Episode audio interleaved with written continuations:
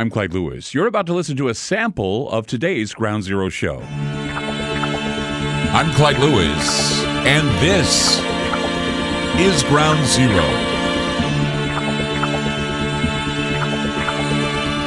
The numbers to call tonight 503 225 0860. That's 503 225 0860. We're happy to be broadcasting live across the country. Thanks to many program directors who air this program on their terrestrial radio stations. We're also glad to be on TalkStreamLive.com, who actually links to some of these radio stations. And you can listen by going to TalkStreamLive.com or Aftermath.fm, where we have an affiliate online, Aftermath.fm, exclusive affiliate, where you can listen to us from 7 p.m. to 10 p.m. Monday through Friday. That's our hours. So if you're missing a show or it's not in order or you only get an hour of the show. This is a place you need to listen. Is aftermath.fm. And if you want to listen to shows at a time it's more convenient for you, you can sign up for aftermath.media where we have archive shows, we have podcasts, we have uh, all kinds of great stuff from books to uh, you know study groups, all those things, videos, social media available at aftermath.media. And that's of course uh, you can sign up for your monthly subscription. It's at ten bucks a month, or we have the uh, extended yearly at $79 per month. And of course, Friends and Family Pass for 139, where you and three other people get to participate as well. So sign up. It helps the show out a lot. And we thank the supporters. As I was saying uh, last night, we went to Squatch Fest, and there were a lot of people who subscribed from all across the country that came and said hello to us. We're really grateful for them and their support as well. You know, I'm noticing some things about, um, well, about how people now are getting nasty with each other about the vaccine. And the mainstream news is suggesting segregation, and others, even the experts, are saying that we should make it hard on the unvaccinated. Some new ca- newscasters, like uh, Don Lemon, for example, are suggesting that we starve people. Tell them not to buy groceries. Tell them they can't go out on the town. Oh, the intellectual supremacists, are, they're worthy of derision. Why? Because they just don't know how more immoral they've become and, and how they sound so immoral and crazy and psychotic. You know, there's a fundamental trait that many people possess, and that is a generic set of instructions, which some refer to as the instinctive substratum that is encoded in most human beings on a level beneath their observable personality. Now, there are basic instincts that people have developed or should develop that include wisdom as well as emotional content that allows people to make social bonds and perceive the emotional needs of others. Now, it's also, uh, there's information that compels us to want to contribute to the human race rather than simply our own personal interests. And at times, um, you know, we can be selfish. A lot of us, you know, a lot of us have our selfish moments. We have our self-serving moments, and so uh, you know, so on, so on. But this eventually subsides because human beings want to be part of a social structure. They need to bond and they need to belong, and much of this is encoded in our consciousness. Now, throughout the centuries, this basic set of instructions has allowed human beings to create social and moral concepts that are quite similar. This has been critical for the survival of the human species. It's been taken for granted that everyone has these basic ideas or these basic morals, the golden rule, all that. I mean, uh, a lot of people we we take for granted that are they basically, you know, they have empathy, they have concerns, they have love in their hearts. You know, I always have this optimistic view of people saying that if you give them the right amount of time, they'll do good. Just give them the right kind of faith and encouragement, and they'll do good. And most people believe that despite their flaws, or despite all of our flaws, all of us essentially want what's best for humanity.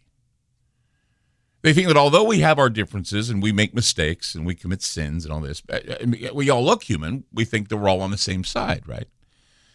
We, we now, however, are facing a major problem with this instinctive encoding. There is a concerted effort to reprogram human beings to be less human, and, and there's a conspiracy of sorts to destroy simple moral principles and human dignity.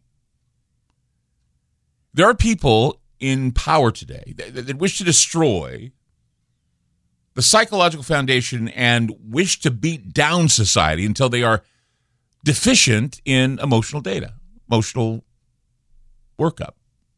They, they wish to cause deficits in high level emotions, and they use fear the fear of death, the fear of torture, the fear of harm. They use it as a tool to render people in a state of panic and confusion. And as I've said on the show, they use the devil's tool. Okay. They use death as a threat in order to get what they want. The fear of death may not be enough. And so they resort to using torture. They get what they want by torturing people. They call it no touch torture. They're not touching you. It's psychological. It's psychological torture, repeated over and over and over and over and over again. This creates altered personalities in people. And if you're observant, you're now witnessing their psychopathic acumen rubbing off on many people you may know. We all know the goal of the psychopath is either to take away your dignity and morality or program you to be just like them. And they'll tell you you are selfish if you decide to keep your dignity. They will tell you that you are selfish if you want to keep your morality. They tell you that you are crazy if you if you have a faith in God instead of a faith faith in the science. I, you notice I say the science, not faith in science. A lot of people do have faith in science. Science you can count on. The science is what they call it. The science. The science is kind of like the religion, or you know, it's it's strange way you know science is becoming more like a religion now, and it's not that way. It's not supposed to be that way. And then, of course, they decide to want to bring you down because you show your patriotism. You want a constitutional republic. You want a constitution to be recognized. You want the flag to be recognized. You want people to say the Pledge of Allegiance. You want parades. You want to be able to find that knot in your throat when you shake hands with a veteran who's fought in a war to keep your freedoms intact. They don't want you to do that. They don't want you to feel like that. And they keep on repeating all of these ideas of, you know, that you're a terrorist or a Nazi or a fascist because you believe in America. And they're going to keep hitting you and they're going to keep busting your chops until everyone complies with their desires. It's like a worn out recording on a record, you know. It plays over and over and over again until someone either turns down the volume or lifts the arm of the needle or scratches it. You remember back in the day when we used to have vinyl records. But the song remains the same, guys. The new boss, same as the old boss. And you wonder if you've heard it all before, and you have. And you're going to keep hearing it over and over and over and over again. I mean, if you feel like you're in uh, this mindset of deja vu with the whole COVID 19 spike routine, it's because it happened last year as well around the same time. Around June 23rd, it happened, right? I mean, June 23rd of last year, the cases increased. Businesses were forced to close again. In the fall, we, we had, you know, Joe Biden said we were going to head for dark winter. It was a challenge to get the people vaccinated, basically. Go through the darkest winter of all time. He said it during a debate with Donald Trump. It was an obvious race for herd immunity threshold. And I talked about the herd immunity threshold. It's called the HIT or the HIT. What is the HIT? You know, you, and I ask people, I say, when somebody starts, you know, pushing you for COVID 19 or they, tar- they start talking about it or they talk to you about vaccines or whatever, you need to ask, well, what is the HIT? What is the herd immunity threshold? I actually said at the time that there were no doctors or experts that gave us the HIT data because they did not want the people to know about how a virus operates, to see spikes in cases, which is pretty normal, actually. I mean, it's just that to normalize or to change this or to or, or say that our way of living was not on the cards for those power hungry governors.